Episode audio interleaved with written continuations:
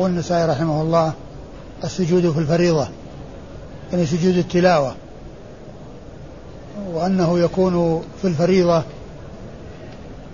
وأن سجود التلاوة يكون عند قراءة القرآن سواء كان في الفريضة أو في غيرها لكنه ليس بلازم وإنما هو مستحب فلو لم يفعل الإنسان لا بأس بذلك لكن الأولى هو السجود عند تلاوة القرآن سواء كان في الفريضة أو في النافلة إلا أنه إذا كان في صلاة الفريضة وهي سرية فالأولى عدم السجود لأنه يحصل به التشويش لأنه يحصل به التشويش. بخلاف الجهرية فإن القراءة ومعرفة الوصول إلى آية فيها سجدة ثم السجود عندها يكون ذلك واضحا جليا لا إشكال فيه ولا تشويش فيه بخلاف السرية. وسبق وهذا الباب هو أو هذا البحث هذه الترجمة هي آخر التراجم المتعلقة بسجود التلاوة المتعلقة بسجود التلاوة. وقد سبق أن مر بنا عدة أبواب فيها سجود التلاوة في آه، بعض السور. وهي سورة صاد وسورة إذا السماء انشقت وسورة النجم وسورة اقرأ. وهذه من المواضع الأربعة التي اختلف في السجود بها. وهناك موضع خامس اختلف فيه وهو السجود في الآية الأخيرة أو السجدة الأخيرة من سجدتي الحج. وأما العشر الأخرى فإنها متفق على السجود بها. ولا خلاف بين العلماء فيها. وقد سبق أن ذكرت أن هذه المسائل أن هذه السجدات الخمس المختلف فيها أن السجود فيها ثابت وأن الأولى وأن الراجح في ذلك هو ثبوت السجود فيها وأن الخمس عشرة سجدة التي آآ آآ هي في القرآن ولا زيادة على ذلك على خمسة عشر هذه الخمس عشرة يسجد بها منها عشر متفق عليها وخمس مختلف فيها والراجح هو ثبوت السجود فيها عن رسول الله صلى الله عليه وسلم. وهذه الترجمة تتعلق بالسجود في الفريضة.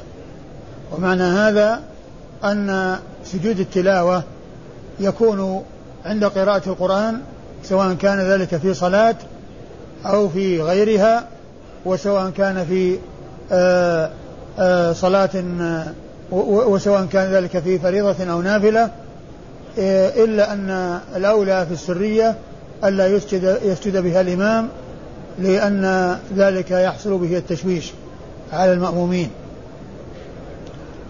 ثم أورد النسائي تحت هذا حديث أبي هريرة رضي الله عنه أن وهو, وهو أن أبا رافع صلى خلف أبي هريرة صلاة العشاء يعني العتمة فسجد ولما انصرف قال هذه أي آه، سجدة ما كنا نسجدها فقال سجد, سجد بها رسول الله صلى الله عليه وسلم وأنا خلفه فلا أزال سجد, سجد بها أبو القاسم صلى الله عليه وسلم وأنا خلفه فلا أزال أسجد بها حتى ألقى أبا القاسم. صلى الله عليه وسلم.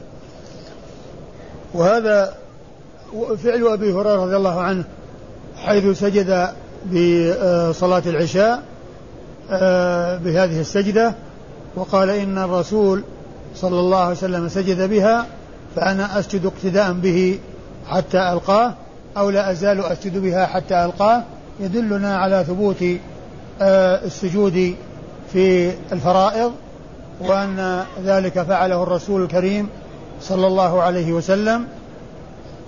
وأيضا يدلنا على ما كان عليه الصحابة الكرام رضي الله تعالى عنهم وأرضاهم من الائتساء والاقتداء بالنبي الكريم عليه الصلاة والسلام لأن أبا هريرة رضي الله عنه قال إن النبي صلى الله عليه وسلم سجدها وأنا لا أزال أسجد بها حتى حتى ألقى أبا القاسم صلى الله عليه وسلم.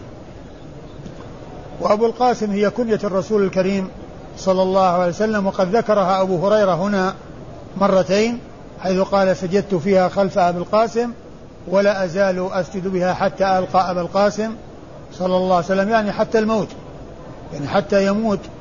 وذكر وذكر النبي الكريم عليه الصلاة والسلام بكنيته حسن ولكن ذكره بوصف الرسالة أحسن. قال هذا الحافظ بن حجر في فتح الباري. قال إن وصف الرسول صلى الله عليه وسلم أو ذكر النبي عليه الصلاة والسلام بكنيته أنه حسن ولكن ذكره ولكن ذكره بوصف الرسالة أحسن بأن يقال رسول الله صلى الله عليه وسلم.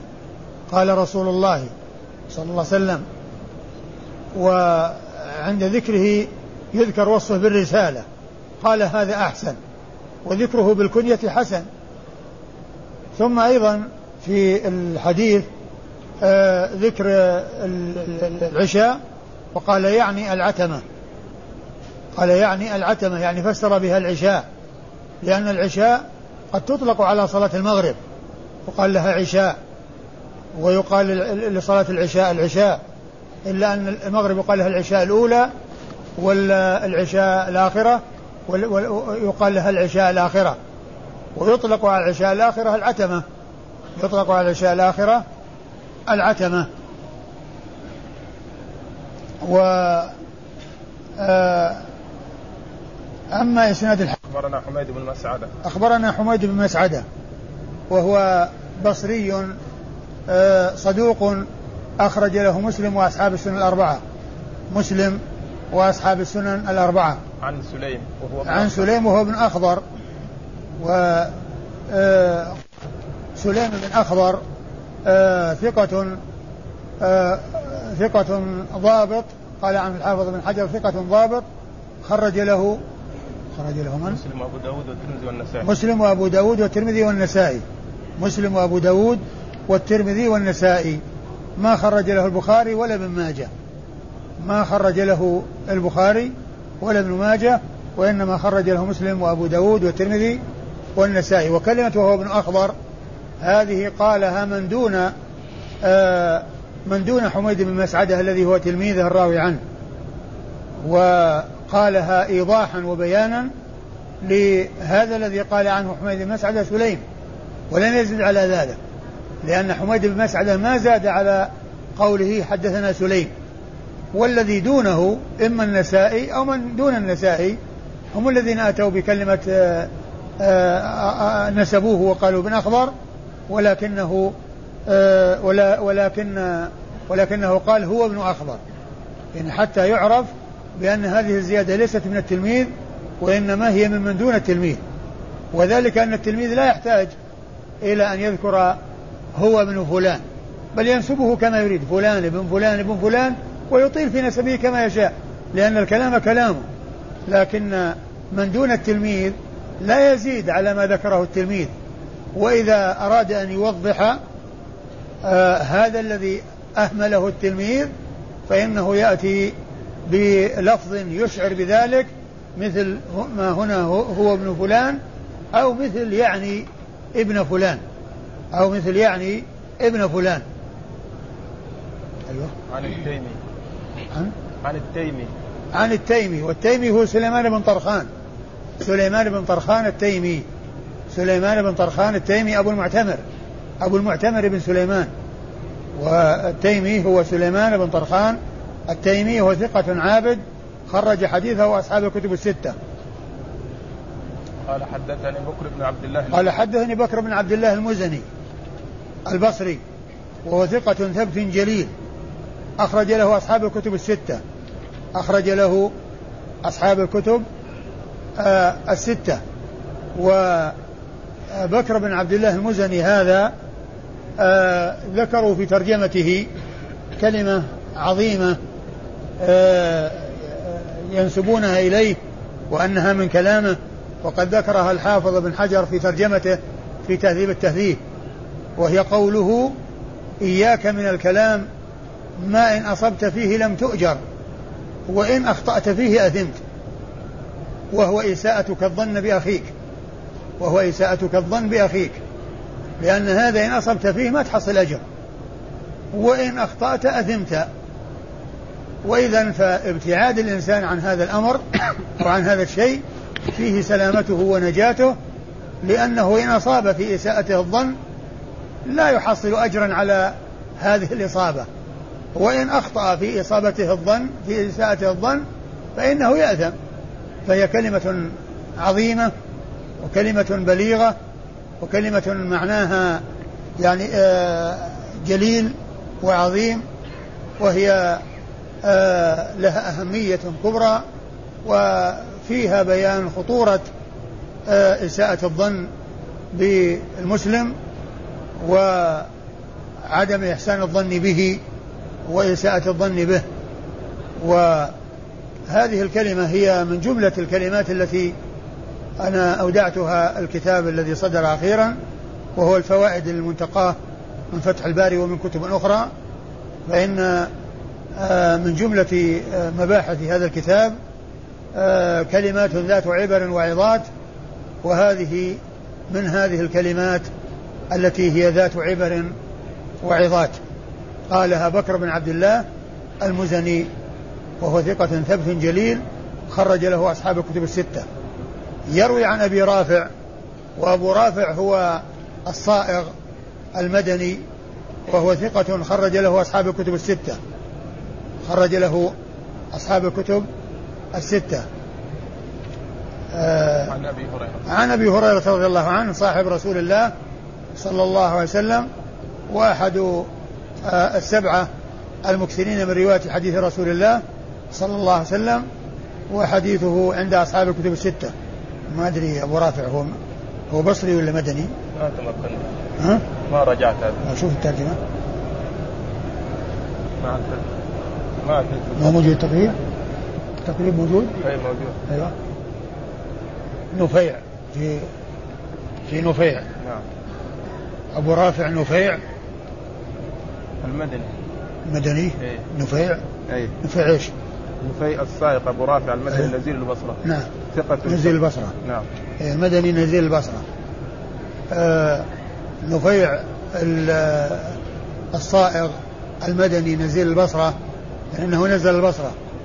وعلى هذا فإسناد الحديث كلهم يوصفون بأنهم بصريون إلا أبا هريرة. إلا أبا هريرة. فإن حميد بن مسعد بصري وسليم بن أخضر بصري و وسليمان بن طرخان التيمي بصري وبكر بن عبد الله المزني بصري وأبو رافع هذا نزل البصرة فكلهم خمسة أو خمسة من إسناده آه، بصريون وإلا الصحابي وهو أبو هريرة فهو مدني رضي الله تعالى عنه وأرضاه.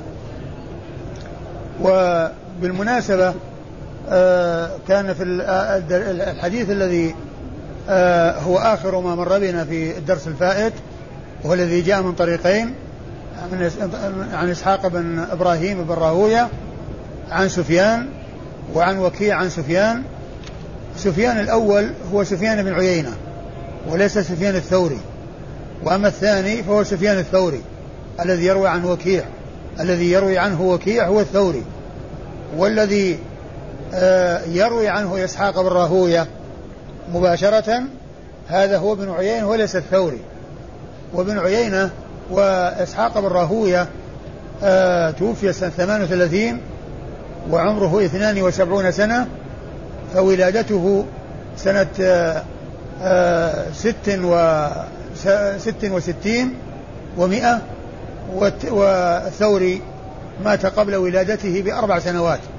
الثوري مات قبل ولادة إسحاق بن راهوية بأربع سنوات لأنه توفي سنة 61 و100 سنة 61 و100 فعلى هذا هو ابن عيينة وليس الثوري لأن إسحاق بن راهوية لم يدرك الثوري. وعلى هذا فهذا فهذان أو فهذا آه، فسفيان الذي أهمل في الإسناد الأول وسفيان الذي أهمل في الإسناد الثاني شخصان وليس شخصا واحدا. في الأول سفيان هو بن عيينة الذي يروي عنه إسحاق بن راهوية مباشرة.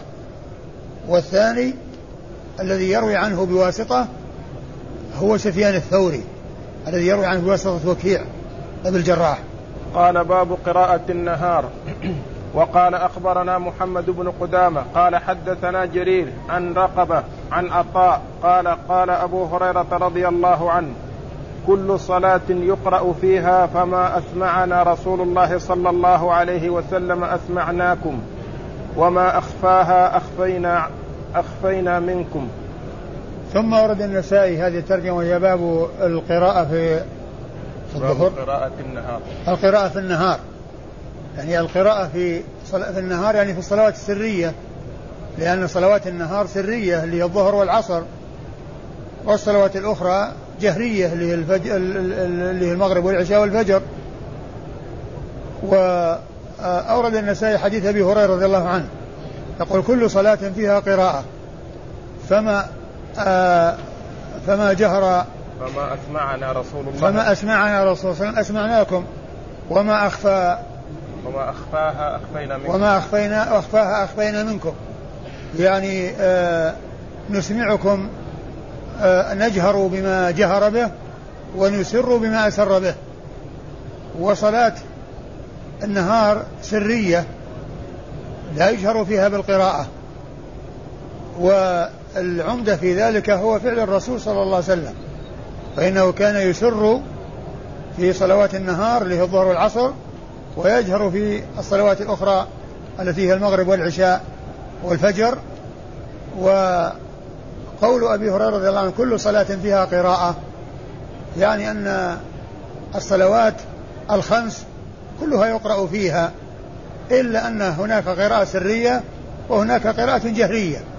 قراءة سرية بالنسبة للنهار وقراءة جهرية بالنسبة لليل و وأن المعتمد عليه في ذلك هو فعل الرسول الكريم صلى الله عليه وسلم. وقوله كل صلاة يعني آه، كل صلاة كل صلاة من الصلوات الخمس. والمراد بذلك أنه في كل ركعة من الركعات فيها قراءة. كل ركعة من الركعات فيها قراءة. وأقل شيء في ذلك قراءة سورة الفاتحة. أقل شيء في كل ركعة هو قراءة سورة الفاتحة. وهذا مما يستدل به على القراءة في الصلاة السرية. مما يستدل به على القراءة في الصلاة السرية. ومما يدل على ذلك ما جاء في الحديث أن هم أن أن الصحابة رضي الله عنهم وأرضاهم كانوا يعرفون قراءته في الصلاة السرية بتحرك لحيته. يعني عوارضه لأنه كان كانوا يصلون وراءه فيرون العوارض تتحرك يعني بسبب القراءة.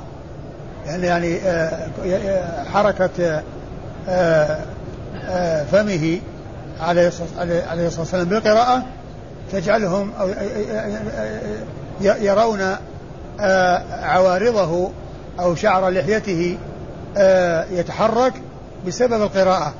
فكانوا يستدلون على قراءة رسول الله عليه الصلاة والسلام بتحرك لحيته في الصلاة السرية لأنهم وراءه يصلون ويرون عوارضه من جهة اليمين والشمال آه، أي شعر لحيته العوارض تتحرك بسبب القراءة.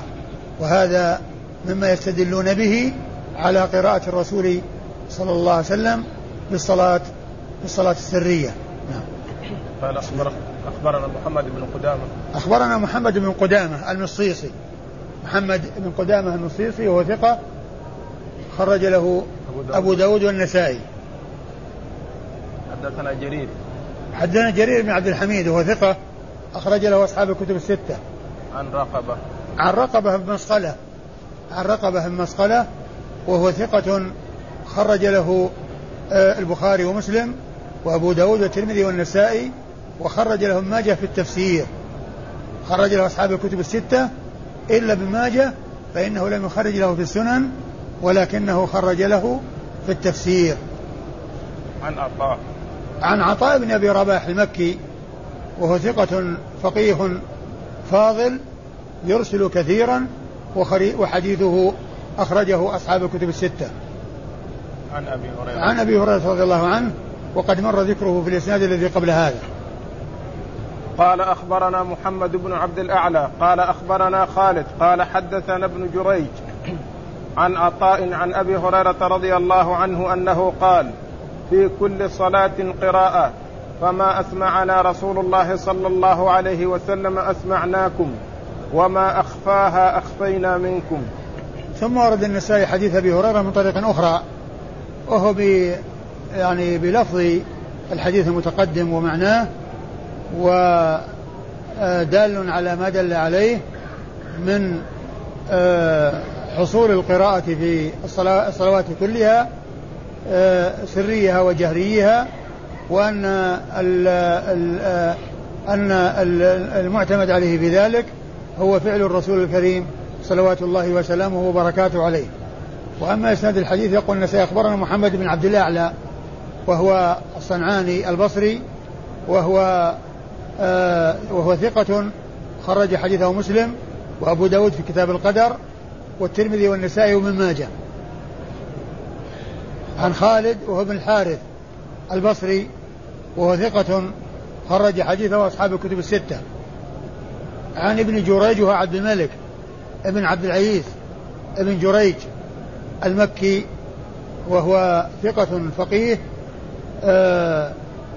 ثقة فقيه يرسل ويدلس وحديثه أخرجه أصحاب الكتب الستة. عن عطاء عن أبي هريرة وقد مر ذكرهما في الإسناد الذي قبل هذا. قال القراءة في الظهر. وقال أخبرنا محمد بن إبراهيم بن صدران. قال حدثنا سلم بن قتيبة. قال حدثنا هاشم بن البريد. عن أبي إسحاق عن البراء رضي الله عنهما أنه قال كنا نصلي خلف النبي صلى الله عليه وسلم الظهر فنسمع منه الآية بعد الآيات من سورة لقمان والذاريات ثم ورد النسائي القراءة في صلاة الظهر. القراءة في صلاة الظهر. بعدما القراءة في الظهر. القراءة في الظهر. لما أورد النسائي الترجمة السابقة وهي عامة وهي القراءة في النهار يعني في صلاة النهار وأورد تحتها حديث أبي هريرة من طريقين كل صلاة فيها قراءة فما أسمعنا رسول الله صلى الله عليه وسلم أسمعناكم وما أخفى آه، أخفى علينا أخفينا منكم وما أخفاه أخفينا أخفينا أخفينا منكم. أورد بعد ذلك القراءة في الظهر يعني في صلاة الظهر. وأورد فيه حديث البراء بن عازب رضي الله عنه أن النبي صلى الله عليه وسلم كان يسمعهم الآية بعد الآيات في صلاة الظهر من سورة لقمان والذاريات. سورة لقمان والذاريات. المقصود من ذلك أنه يسر بالقراءة ولكنه يسمعهم صوته أحيانا في بعض الآيات حتى يعني يفهموا السورة التي يقرأ بها. لأن إذا كان يقرأ في لقمان ثم آه، رفع صوته قليلا ببعض الآيات فهم منه السورة التي يقرأ بها. فهم منه السورة التي يقرأ بها.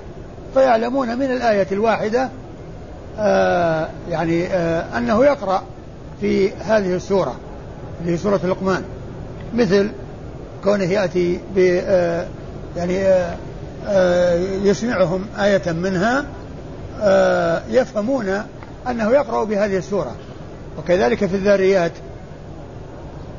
آه والمقصود من ذلك الاستدلال على القراءة في الظهر وهي إحدى الصلوات السرية التي آه، يسر فيها بالقراءة والقراءة لا بد منها ولكنه يسر بها. وفيه ذكر أيضا أنه كان يقرأ بصلاة الظهر بهاتين السورتين وهي الذاريات آه، لقمان والذاريات. وإسناد الحديث أخبرنا محمد بن إبراهيم. أخبرنا محمد بن إبراهيم بن صدران. محمد بن إبراهيم بن صدران وهو صدوق أخرج له. أبو داود والترمذي والنسائي. أبو داود والترمذي والنسائي. أبو داود والترمذي والنسائي. حدثنا سلم بن حدثنا سلم بن قتيبة. سلم بن قتيبة صدوق خرج له البخاري وأصحاب السنن الأربعة. البخاري وأصحاب السنن الأربعة. حدثنا هاشم. وقد ذكر آه وقد ذكر في ترجمته عبارة مستعملة في هذا الزمان يعني عندما يتكلم عن الشخص في آه قوته وصلابته وتحمله يقال فلان جمل محامل جمل محامل. يعني معناه أنه يحمل آه أنه عمدة وأنه آه يحمل الأشياء الثقيلة. يعني كما أن كما أن الجمل يحمل الأشياء الثقيلة هو مثله في قوته وصلابته. هذا مشهور ويستعمل في هذا الزمان. يقال فلان جمل محامل. فلان جمل محامل. آه هذه الكلمة مستعملة من قديم الزمان وقد ذكروا في ترجمة سلم بن قتيبة هذا أن يحيى بن سعيد القطان قال ليس من جمال المحامل. قال ليس من جمال المحامل. يعني يعني سلم بن قتيبة. قال في سلم بن قتيبة ليس من جمال المحامل. يعني آآ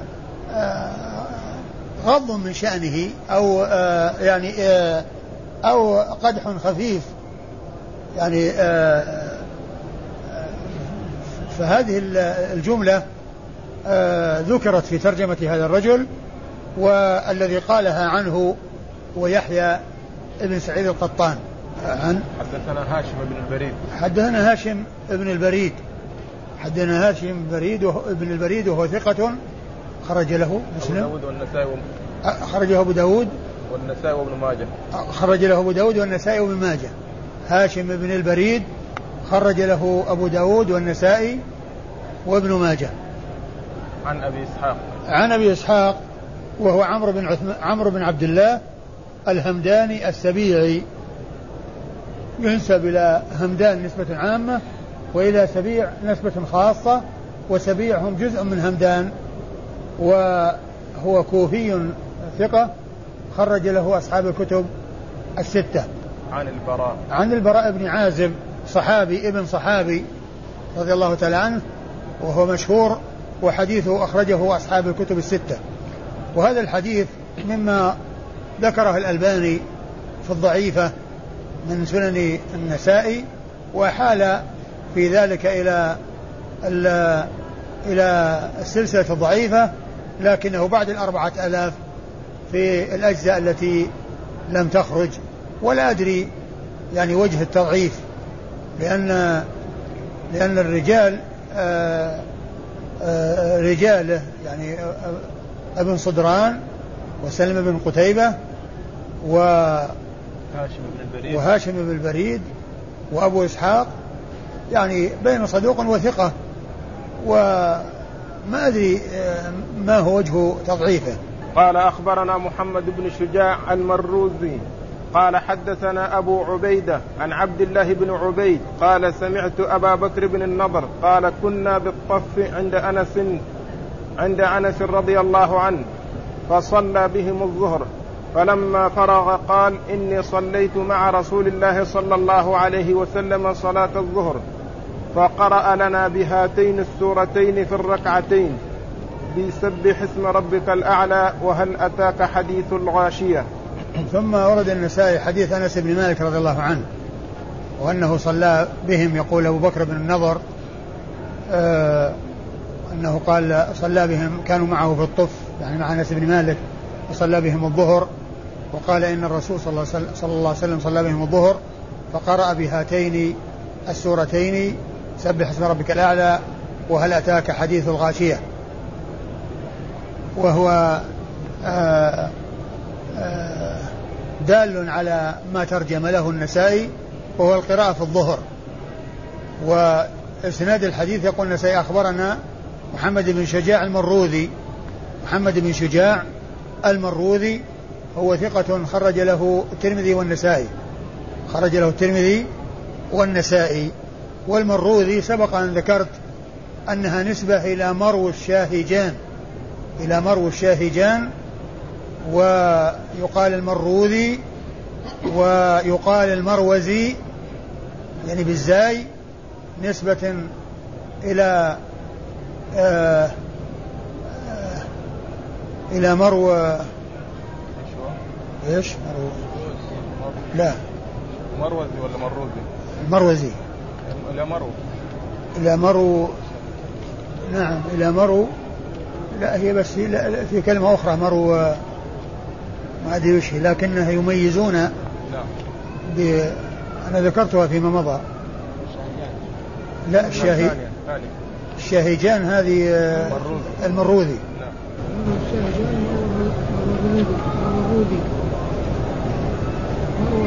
مرو الروذ مرو الروذ. يعني هذه مرو الروذ اللي هي المروذي وتلك لمرو الشاهجان اللي هي المروزي. يعني الزاي يعني يأتون بالزاي ويأتون بالذال. فالذال لمرو الروذ والزاي لمرو الشاهجان. يعني يعني يؤتى بالزاي وهي ما لها علاقة في اللفظ. يعني لا وجود لها. لأن مرو والشاهجان ما فيه وإنما أتوا بها للتمييز مثل يعني مثل ما أتوا بواو عمر مع عمر يعني يتميز عمر من عمر في الرسم. فكذلك المروزي والمروذي آه المروذي نسبة إلى مرو آه الروذ والمروزي نسبة إلى مرو الشاهجان وهما مدينتان يعني آه متقاربتان وهو آه ثقة خرج له أبو داود خرج له الترمذي والنسائي. اللي هو بعده؟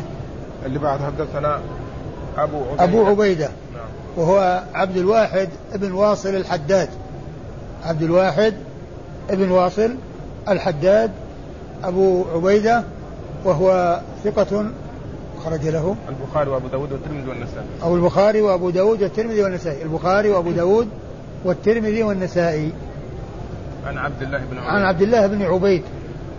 عن عبد الله بن عبيد الحميري المؤذن البصري وهو وهو ثقة خرج له. الترمذي والنسائي وابن ماجه. خرج له الترمذي والنسائي وابن ماجه. الترمذي والنسائي وابن ماجه.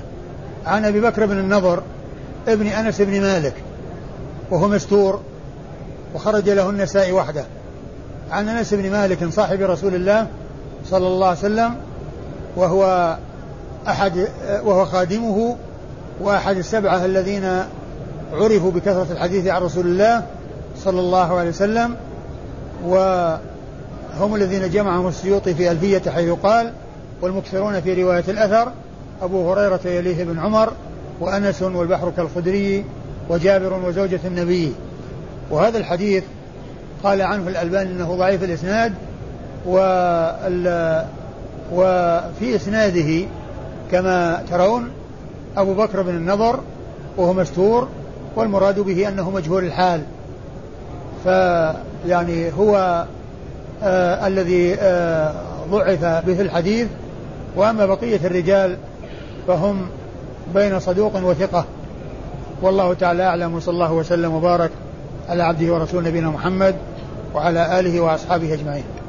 هذا السائل يقول إذا كان الرجل في بيته أو في طريقه إلى المسجد وسمع من خلال مكبرات الصوت الخارجية أن خطبة الجمعة قد بدأت فهل يلزم بالسكوت والإنصات أم لا؟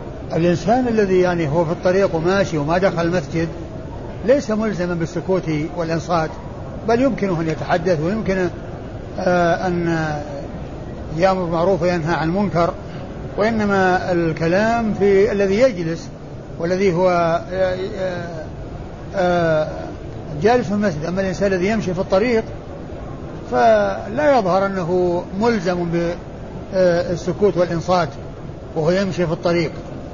هذا السائل يقول إذا كان الرجل يصلي صلاة سرية وهو منفرد فهل وهو, وهو منفرد فهل يستحب له السجود عند عند سجدة التلاوة؟ نعم. إذا كان شخص منفرد وأتى وهو يقرأ في صلاة سرية يسجد. ما في بأس لأنه ما في محذور ولا في تشويش على أحد. وهو مثل قراءته في غير الصلاة. كذلك إذا قرأ في الصلاة سواء سرية يعني سرية سواء كانت نافلة أو فريضة فإنه يسجد. هذا السائل يقول إذا تصدق الرجل بمال أو طعام ونوى أن يكون ثواب ذلك لوالده المتوفى. أو لأخيه المتوفى أو نحوه فهل فعله صحيح أم لا؟ نعم فعله صحيح لأن الصدقة على الأموات ثابتة وسائغة لا لا بأس بها وهي من أحسن ما يفيد فيه الأحياء الأموات وهي الصدقة عنهم فالتصدق عن الميت يعني ثابت وسائغ وينفع الميت هذا السائل يقول هل يجوز للرجل أن يجهر في تحية المسجد إذا كان وحده ولا يؤذي أحدا.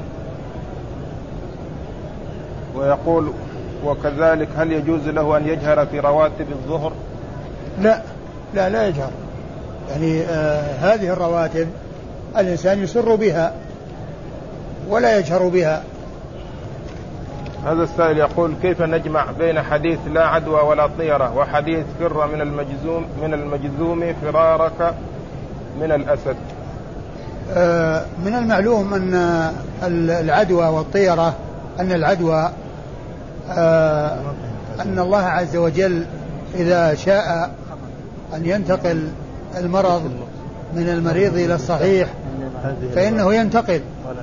ولا ولكن ليس ذلك آه، بمجرد الطبع وعدم مشيئة الله عز وجل وإرادته بل كل شيء بمشيئته وإرادته. قالوا فالنفي في قوله لا عدوى يعني بطبعها وأن وأنه بمجرد ما يخالط المريض الصحيح يحصل العدوى. فقد يوجد الاختلاط ولا توجد العدوى لأن ذلك يرجع إلى مشيئة الله عز وجل وإرادته. فإذا شاء أن المرض ينتقل انتقل وإذا شاء أن المرض لا ينتقل فإنه لا يحصل عدوى. ولا يحصل انتقال المرض. ولهذا جاء في بعض الأحاديث عن الرسول صلى الله عليه وسلم ليوضح قال من أعدى الأول؟ فمن أعدى الأول؟ يعني الذي أصابه المرض من أول مرة. ما الذي أعداه؟ الذي الله تعالى هو الذي أنزل به المرض. وجاءه من غير عدوى. وجاءه من غير عدوى. فالرسول عليه الصلاة والسلام قال لا عدوى ولا طيرة وقال فر من المجنون فرارك من الأسد. يعني معناه أن الإنسان يأخذ بالأسباب التي آه، جعل الله عز وجل آه، أنها سبب في انتقال المرض لكن لا يعتقد الإنسان أن مخالطة المريض للصحيح بمجرده ينتقل به العدوى فقد يوجد الاختلاط ولا توجد العدوى وإنما ذلك يرجع إلى الله عز وجل. وقد يكون بعض الإبل أو الإبل التي ما آه خالطها يعني آه بعير أجرب الله تعالى ينزل فيها المرض. وهو معنى قوله صلى الله عليه وسلم فمن أعدى الأول فمن أعدى الأول. فالتوفيق بينها أن الأمر بالفرار يعني أمر بأخذ الأسباب وقوله لا عدوى ولا طيرة يعني أنه لا عدوى بطبعها. هذا الأخ يقول الحديث الذي أورده الألباني الأول يقول يعني هل يمكن أن يقال إن تضعيف الشيخ الألباني لحديث البراء إنما هو بالنظر لأبي إسحاق السبيعي وهو مختلط؟ ما أدري. يمكن إذا كان أنه يعني آه أنه يعني آه هذا الذي آه الذي روى عنه. أنه روى عنه بعد الاختلاط. إذا كان ثابت أنه راوي عن بعد الاختلاط يعني يمكن أن يكون يعني هذا وجه التضعيف. هذا السائل يقول إذا باع رجل ثلاث سيارات مستعملة بسيارة واحدة جديدة أو اشترى سيارة بالسيارة وزاد نقود. هل يعتبر هذا من الربا؟ أبدا. ليس هذا من الربا ولا علاقة له بالربا. يمكن يبيع ثلاث سيارات بسيارة يمكن يبيع سيارة بسيارة والثاني فيها زيادة نقود. ليس هذا من الربا في شيء. يقول وكذلك بيع البعير بالبعير والشاة بالشاة إلى آخره. وكذلك بيع البعير بالبعير والشاه بالشاه لا بأس بذلك. هذا ليس من قبيل الربا. هذا السائل يسأل عن هذه العبارة. يقول هناك قاعدة ذكرها ابن تيمية في رفع المنام أن الخبر المفيد للعلم يفيده من كثرة المخبرين تارة ومن صفات المخبرين أخرى ومن نفس الإخبار به أخرى ومن نفس إدراك المخبر له أخرى ومن الأمر المخبر به أخرى. ومن الأمر ومن الأمر المخبر به يعني تارة أخرى أيوة أيوة وش فيه؟ يعني يسأل عن هذه يعني ما أدري إيش السؤال؟ يعني بيان معناها؟ ليش؟ أو يعني يخبرنا بوجوده قال معناه إيش العبارة؟ يقول أن الخبر المفيد للعلم يفيده من كثرة المخبرين تارة اي نعم كثرة المخبرين يعني كون جاء من طرق متعددة إيه؟ يعني فيفيد العلم بكثرة الأخبار المخبرين. أيوة. ومن صفات المخبرين تارة أخرى. ومن صفاتهم يعني آآ آآ يعني صفاتهم يعني ثقة وعدالة وما إلى ذلك. أيوه. ومن نفس الإخبار به. أو وكذلك يعني أيضا من ناحية حكايتهم عند عند الكلام يعني شيء يفيد الضبط ويفيد الإتقان. يعني ككونه يعني يقول عند عند حديثه يعني فيه أمارة أو في شيء يعني يدل على ضبطه وإتقانه مثل كونه حدثه وهو يعمل هذا العمل أو أنه يعني في ذلك المكان أو في ذلك الزمان. يعني شيء زايد على مجرد الأخبار يدل على ضبطه والإتقان. يقول ومن نفس إدراك المخبر له أخرى. ومن نفس إدراك المخبر له. المخبر له؟ إيه؟ المخبر له. المخبر. المخبر له. إيه؟ ومن نفس إدراك المخبر له يعني آه آه الإدراك طبعا هو المعرفة والإحاطة والتمكن. نعم. ومن الأخ ومن الأمر المخبر به ومن الأمر المخبر به يعني آه آه الذي هو موضوع الخبر نعم. الأمر المخبر به المخبر به الذي هو موضوع الخبر يعني كونه يعني لا يخفى أو